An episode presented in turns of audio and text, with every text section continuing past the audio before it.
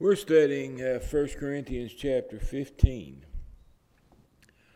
Uh, the importance of the resurrection is where we are this week. I think uh, last time we were together, uh, I talked about it, but um, the, the importance of the resurrection and how baptism connects to it, I believe, is what we discussed. We didn't really get into the text, so we'll do that today. Now, if Christ has preached that he has been raised from the dead, and of course this was the preaching of the apostles, how do some among you say that there is no resurrection of the dead? If that's what we teach, why are you saying there is no resurrection? Think about it. If there is no resurrection of the dead, the consequence of that would be Christ is not risen. Then where's your hope? What do you hope in? Why are you a Christian? It doesn't make any sense. the resurrection of Jesus is the beginning of what will be the general resurrection. Uh, it commenced when the Lord was resurrected from the dead, and maybe some others, I don't know about that. But uh, as far as the general resurrection is concerned, it concludes in the last day of time. John 5 25. Uh, Jesus is speaking, most assuredly, I say to you, the hour is coming and now is when the dead will hear the voice of the Son of God. The time is coming and the time is right now. The dead will hear the voice of the Son of God. Who are the dead? That's those who do not know God. They're living dead. He's not talking about the ones in the ground. He's talking about those who are alienated from God. The word dead, remember, always remember the word dead generally means separated. So when a person is separated from God, they are spiritually dead. And these are the people Jesus is talking about. the time is coming, and that time is right now, as he spoke, that uh, the dead will hear the voice of the Son of God, because the Son of God is preaching, and those who hear will live. Now, there's obviously more to hearing than just hearing the words that are spoken. Uh, the word here uh, conveys more. And this is where sometimes in religion things get so messed up, and they don't have to be. Uh, everybody knows that the word "hear" doesn't mean just hearing the gospel. Uh, that there's great value, potential value, to hearing the gospel, but it's it's not necessarily uh, going to result in good things. Uh, in Romans two thirteen, Paul said, "It's not the hearers of the law." Who are just, made just, justified, uh, made right in the eyes of God, uh, pardoned, forgiven. The word just conveys all that. It's not the hearers of the law that are going to be justified, it's going to be the doers of the law. These are the ones who are justified. We hear so much today in our modern world where it's all about hearing and believing, period. Uh, doing is uh, non consequential. It doesn't matter what you do or don't do, it's whether or not you believe. Now, obviously, Paul the Apostle did not uh, subscribe to that philosophy. In order for a person to be justified, they have to hear what the Lord has said, and they must act upon the things he has said. What, what makes acting so important? Why is it so important that a person acts on it? What must we do to be saved? They asked Peter and the apostles. And Peter responded, You must repent and be immersed in water for forgiveness of sins. They heard the gospel, but that didn't justify them. Why was doing what the apostles said of such importance? One thing about doing, and it's always going to be true, a person only does what the Lord has said to do because they believe. Faith is what motivates us to do. And that's why doing is so important. He doesn't mention faith, but it's obviously implied. You must do what the Lord wants you to do. And a person who has faith in God, they're going to do it. Now, sometimes we have a, a degree of faith, but not enough faith to motivate us to do everything the Lord wants us to do. We do things we agree with. We do things that don't make us nervous. We do things that we're not afraid to do, or we're not afraid of the consequence if we do. Depending on how much we trust God, that in itself is going to determine what we will or will not do. And this is what makes doing so important.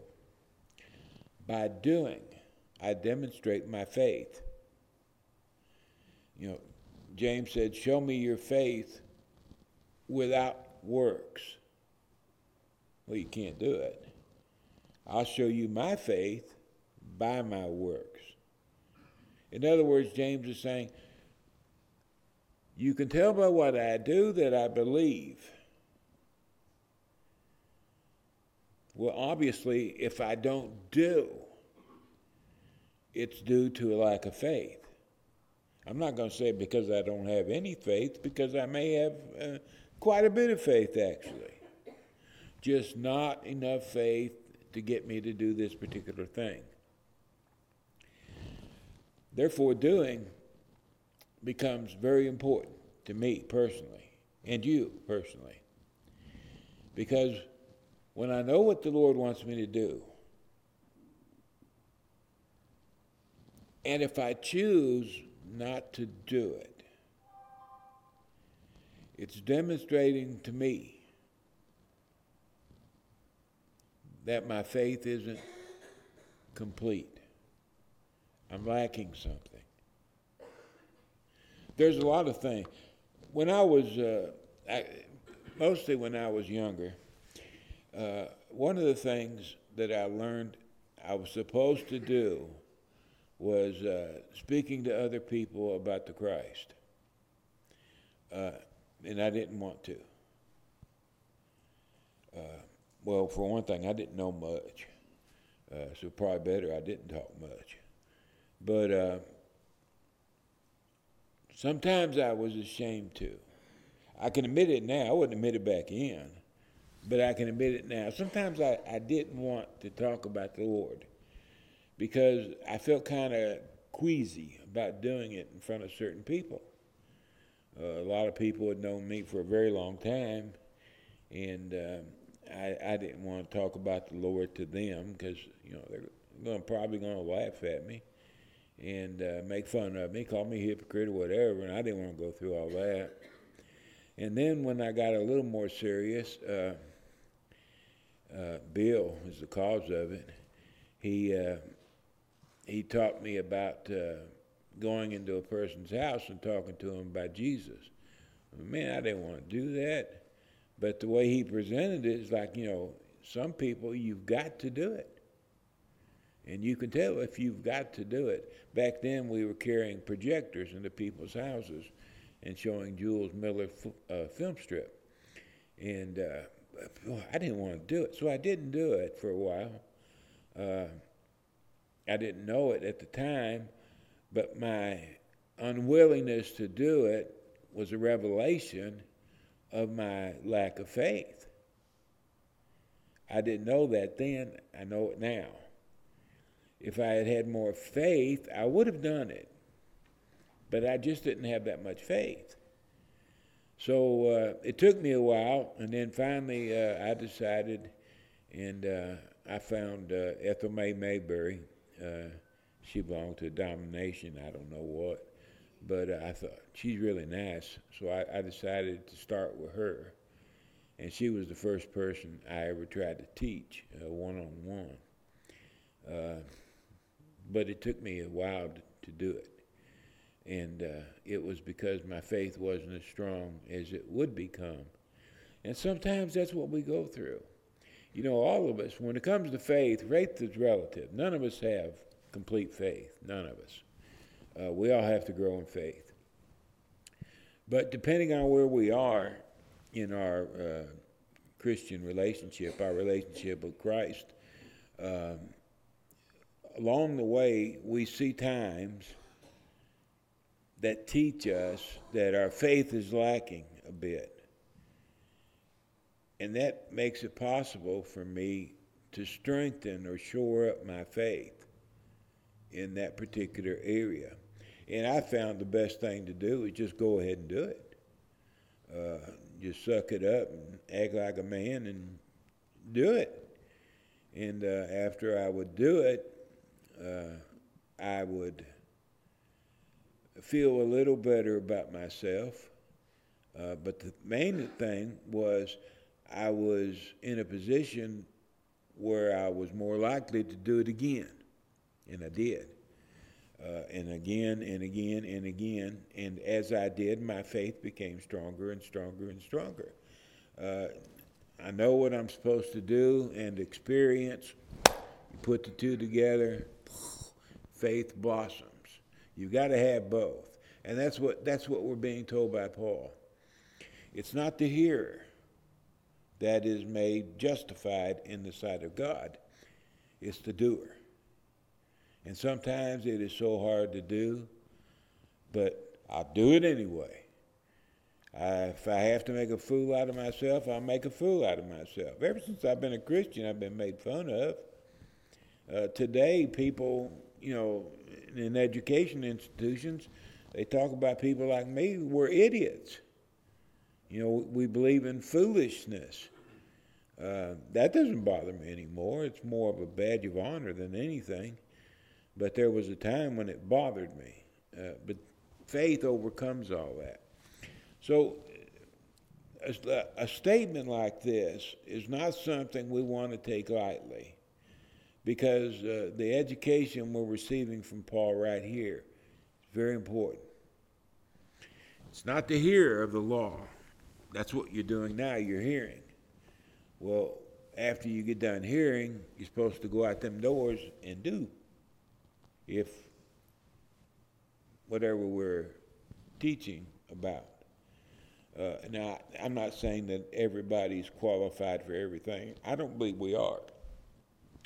I don't believe everybody is uh, uh, equipped to go into a person's house, sit down, open the Bible, and teach them. I don't think everybody's equipped to do that. Uh, some people are, some people are not. Some people uh, need to get ready. They need to learn to teach before they teach.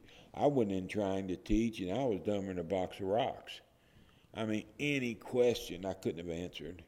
Uh, I was uh, I was a fish out of water, to tell you the truth.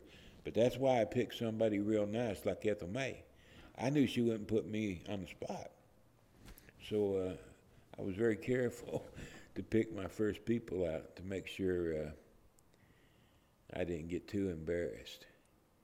Uh, it's very important. That's what Jesus is saying in John 5 25. Uh, the hour has come uh, when the dead, those who are separated from God, will hear the voice of the Son of God, and those who uh, hear, who act upon what they've heard, believe and act upon what they've heard, they will live eternally. That's the meaning of it. Sometimes, uh, and I've heard preachers on the TV get this mixed up. John 5, uh, 25 and 26 and then you get into verse 28 and they teach it as all as all one thing and it's not uh, in verse 25 here he's talking about the spiritually dead they hear the gospel and they come to life like the people did on pentecost What must we do? They heard the gospel. What must we do? They came to life. They believed what they heard, and then they acted upon it by repenting and being baptized, and uh, they are living eternally, spiritually at the time, eternally today, provided they remain faithful. Are there any questions over that? Okay, now having said that, Jesus said this in verse 28. Now do, mar- do not marvel at this, at what? What he had just said about the dead hearing the voice of the Son of God and living. Do not marvel at that because there's something bigger than that coming. What is that, Lord? The hour is coming in which all who are in the graves shall hear his voice and come forth. Now, here, uh, he's speaking, of course, about the deceased, those who are in the dead. You're talking about billions and billions and billions of people. No one has a clue what the number might be. There have been so many people since the beginning of time who have died and been buried, or who have died and have uh, dissipated in one way or the other. Uh, the hour is coming. The hour. It's a relatively short period of time. Otherwise, he would have said the day, the time, the week, the month. The hour is coming in which all that's everybody, the good, the bad, and the ugly. They will hear the voice of the Son of God, and they will come forth from the graves.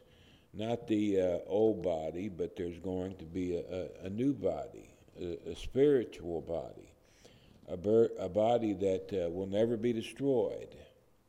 Uh, you and I, we live in a body now. Uh, we're spirit beings living in a body of flesh but uh, in the resurrection, we, the spiritual being, will re enter a spiritual body which will in, endure forever uh, without end, uh, being an immortal body. now he's talking about the general resurrection. Okay, what we refer to as the general resurrection. This is what Bible scholars and preachers call it. Uh, distinguishing between this and any other resurrection. Lazarus was resurrected from the grave. Well, that's not what Jesus is talking about here. He's talking about a different resurrection. Lazarus was resurrected in his old body of flesh. He's talking about a resurrection when people are raised in a new body. Oh man, that'll be good uh, a body that uh, doesn't get arthritic, doesn't have heart attacks, just lives forever. And they'll come forth. Those who have done good in life, they'll come forth to the resurrection of life. And those who have done evil or anything other than what God has willed, that's considered evil because they rejected the divine will. God is the creator, He put us here for a reason. And most people, uh, as we know, are going to disregard His reason because they prefer to live life on their own terms. And whatever that may be, it's called evil. Okay? It's not just murderers and rapists and things like that those who have done evil will come forth to the resurrection of condemnation. And this is where the immortal body becomes uh, very painful because the, those who are condemned in the judgment uh, will forever be condemned. They live in a body that will never be destroyed. It'll suffer pain, anguish, agony, the person dwelling in the body will suffer regret. I've thought about one of the worst things that would bother me, I know, is thinking back on all the opportunities I had to change my ways, and I thumbed my nose at it. That would bother me the most. Uh, I knew it, I would know it was my fault Okay, a lot of people tried to talk to me, a lot of people tried to help me. the Lord died for me. And knowing all that, I still thumbed my nose at it and would not do it. And I, I got to live with that knowledge forever. So while there is torment beyond our comprehension, I think the worst torment is going to be inside the mind uh, the regrets that I, I, I don't do guilt very well. It always makes me crazy. I could imagine that guilt. Anyway, uh, when the Lord died, uh, behold, the veil of the temple was torn in two from top to bottom, and the earth quaked and the rocks were split. Now, the first part, the veil of the temple was torn in two, and it's significant from top to bottom. Uh, if you were going to tear uh, a curtain, you would grab it at the bottom and tear it, and it would go up. In this case, uh, it started tearing at the top and came down to the bottom. There's nobody up there, you know. How'd this thing tear? And there were people in there. This was the hour of prayer. The priests were in there, and they would have seen everything that happened. Uh, they would have been witnesses to this veil tearing. Now, the veil is it, it tearing is very significant. Uh, you recall in Matthew 23, Jesus told the Jews, you know, Jerusalem, Jerusalem, how often I tried to gather you together, but you would not. You would not listen to me. You always did your own thing. Uh, and then he, he, he summarized Behold, your house is left to you desolate. Uh, it was the house of God, the temple. It was always called the house of God. It was never called the house of the people. It was God's house. God dwelt there. He lived in the most holy place within the temple, God's house. But on this occasion, Jesus said, It's your house. It belongs to you Jews to do with as you choose to do. Why? Because it is presently desolate. The word desolate means forsaken. God has forsaken the temple. He's left the temple. He's left the Jewish people.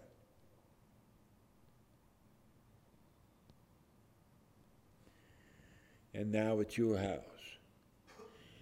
And to demonstrate that God was gone from heaven to earth, the curtain was tore. And look, God isn't there anymore.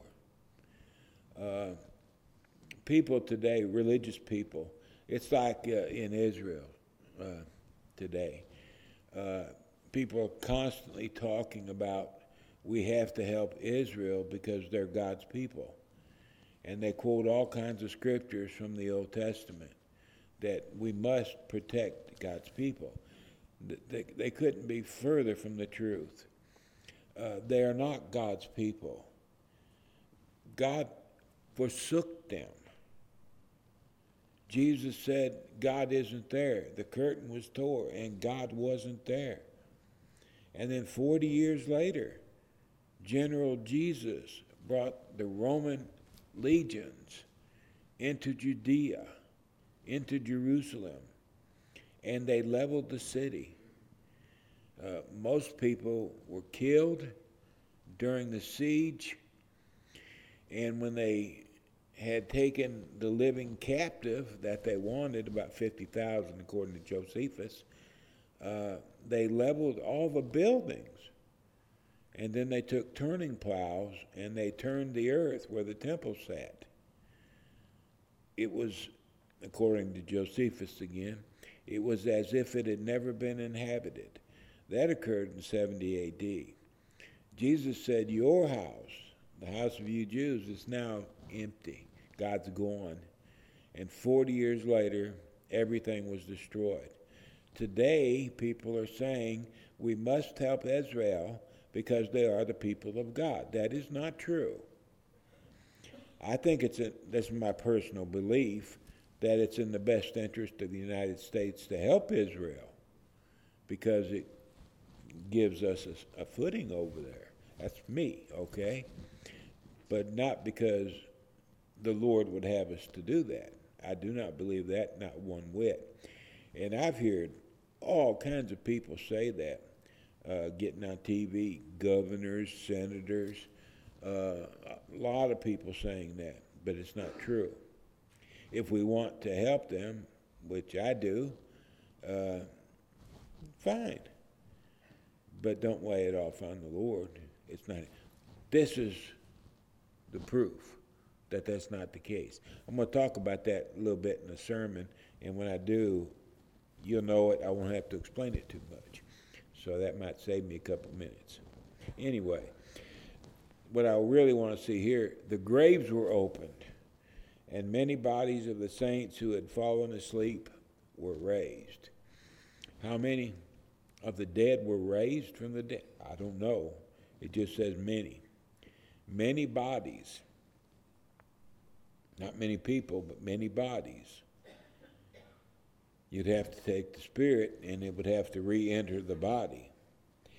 The $64,000 question is was this a body of flesh or was it an immortal body?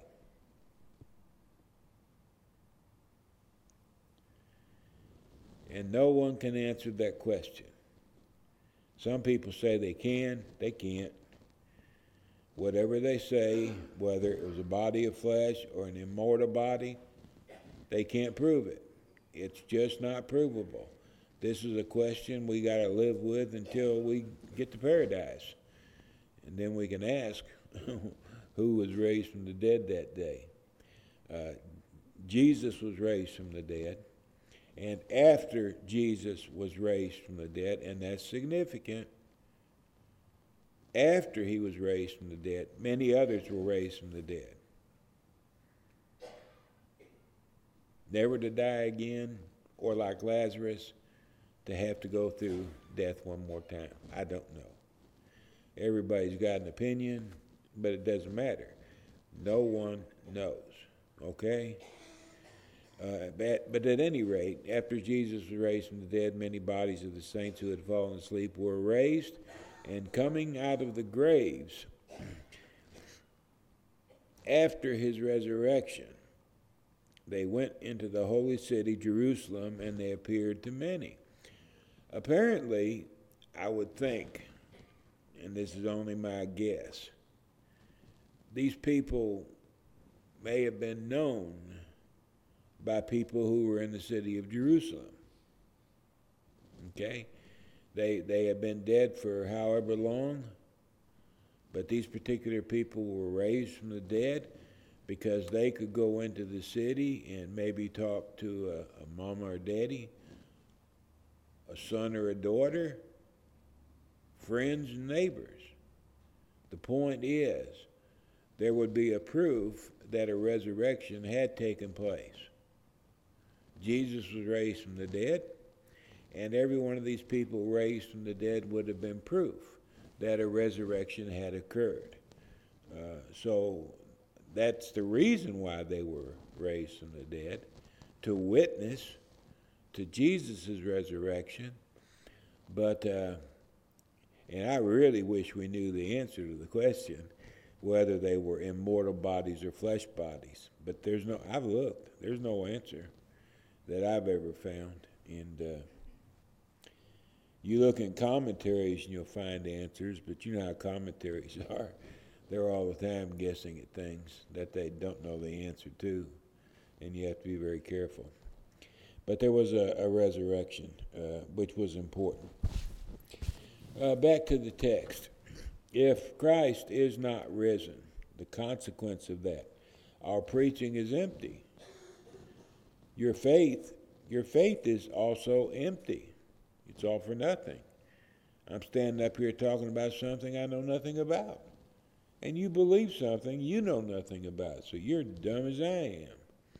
If Christ is not risen. What in the world are we doing here? Yes, and we are found false witnesses of God, Paul and people like me and you were false witnesses. We're testifying that Jesus was raised from the dead. We have testified of God that he raised him up, whom in fact he did not raise up.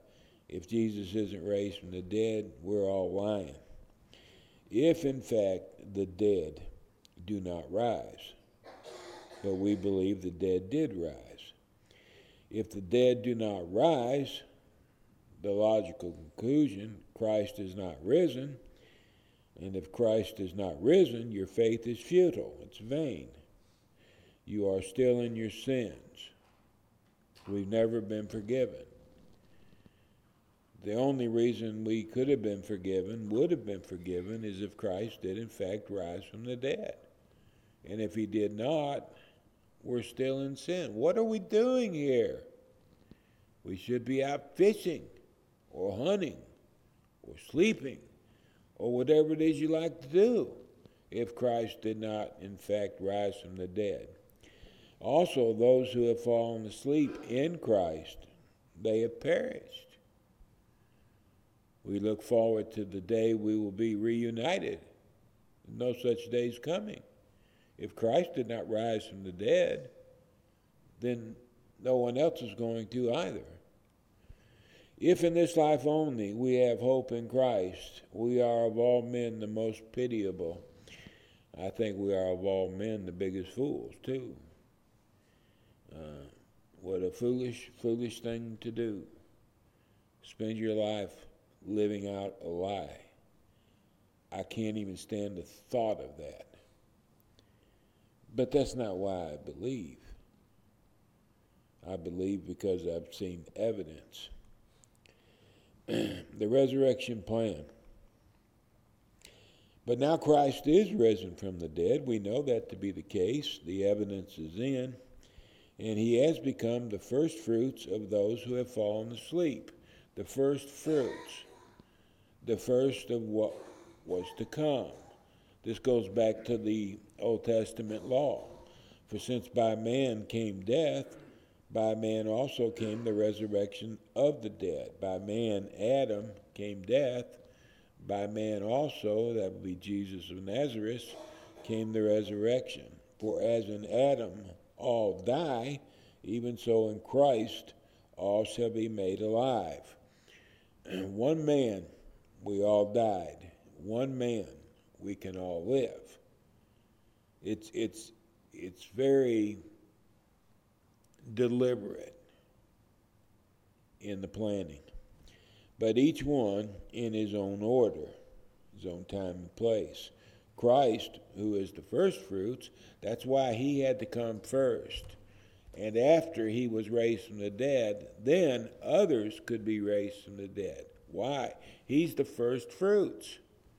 He's the first to be resurrected. And at this point, I've got to give you my opinion. And please remember, it's just my opinion. It's worth about nothing. Uh, I think Christ was the first fruits. He was the first raised an immortal body. The first, but he was the first fruits. Did it mean the others who were raised also? Does that mean that they were raised an immortal body, just as he was. Is that the significance of him being raised first? Remember, Lazarus had already been raised from the dead before Christ was raised from the dead. But these people were raised after Christ was raised. Him being the first fruits, now you can raise others who are in an immortal body. Food for thought. But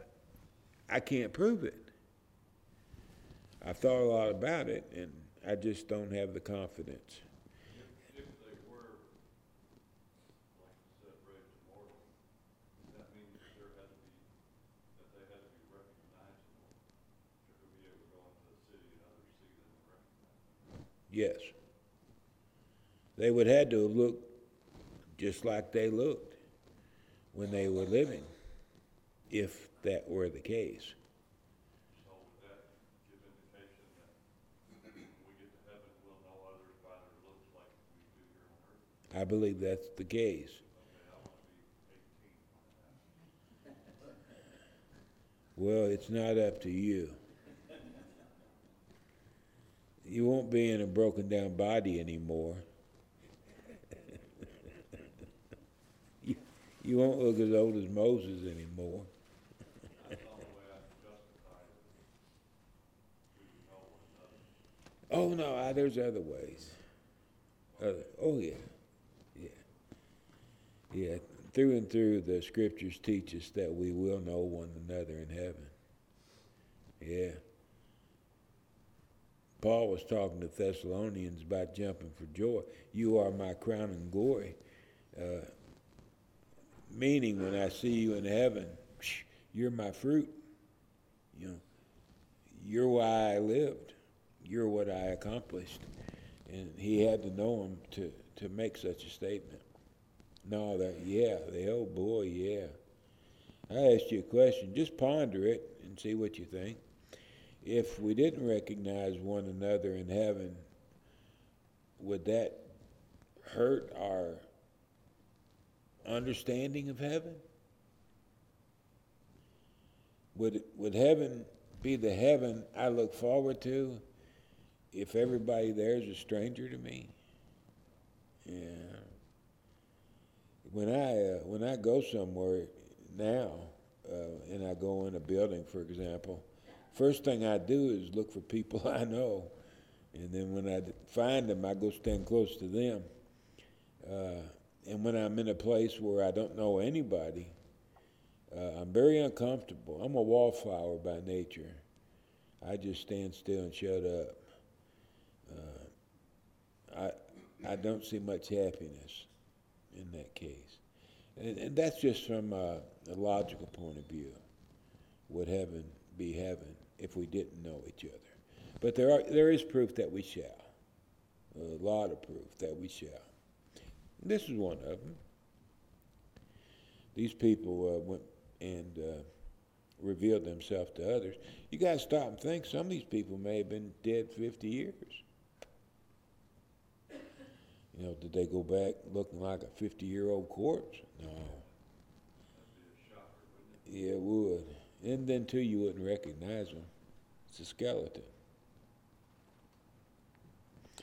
Uh, each one in his own order. Christ will come first, resurrected body that he re entered, and afterward, those who are Christ that is coming. Uh, some people came forth, it wasn't at his coming. They came forth as witnesses, and we just don't know whether they were in the flesh or in mortal bodies. Uh, the main, the main body is, is going to come on the last day. That includes us, I hope. uh, the first fruits that that comes from Leviticus 23:10 if you want to study it. Speak to the children of Israel and say to them when you come into the land which I give to you and reap its harvest then you shall bring a sheaf of the first fruits of your harvest to the priest. That was a, an offering of a promise of much much more uh, crops to come in. You you offer to the priest there's much more that's going to come. Christ was the first fruit, he was the offering to God of the first, implying that many, many, many more are going to come. And that will be the day of the judgment. I'll, uh, I'll stop there. We'll commence uh, somewhere around verse 23. God willing, next week.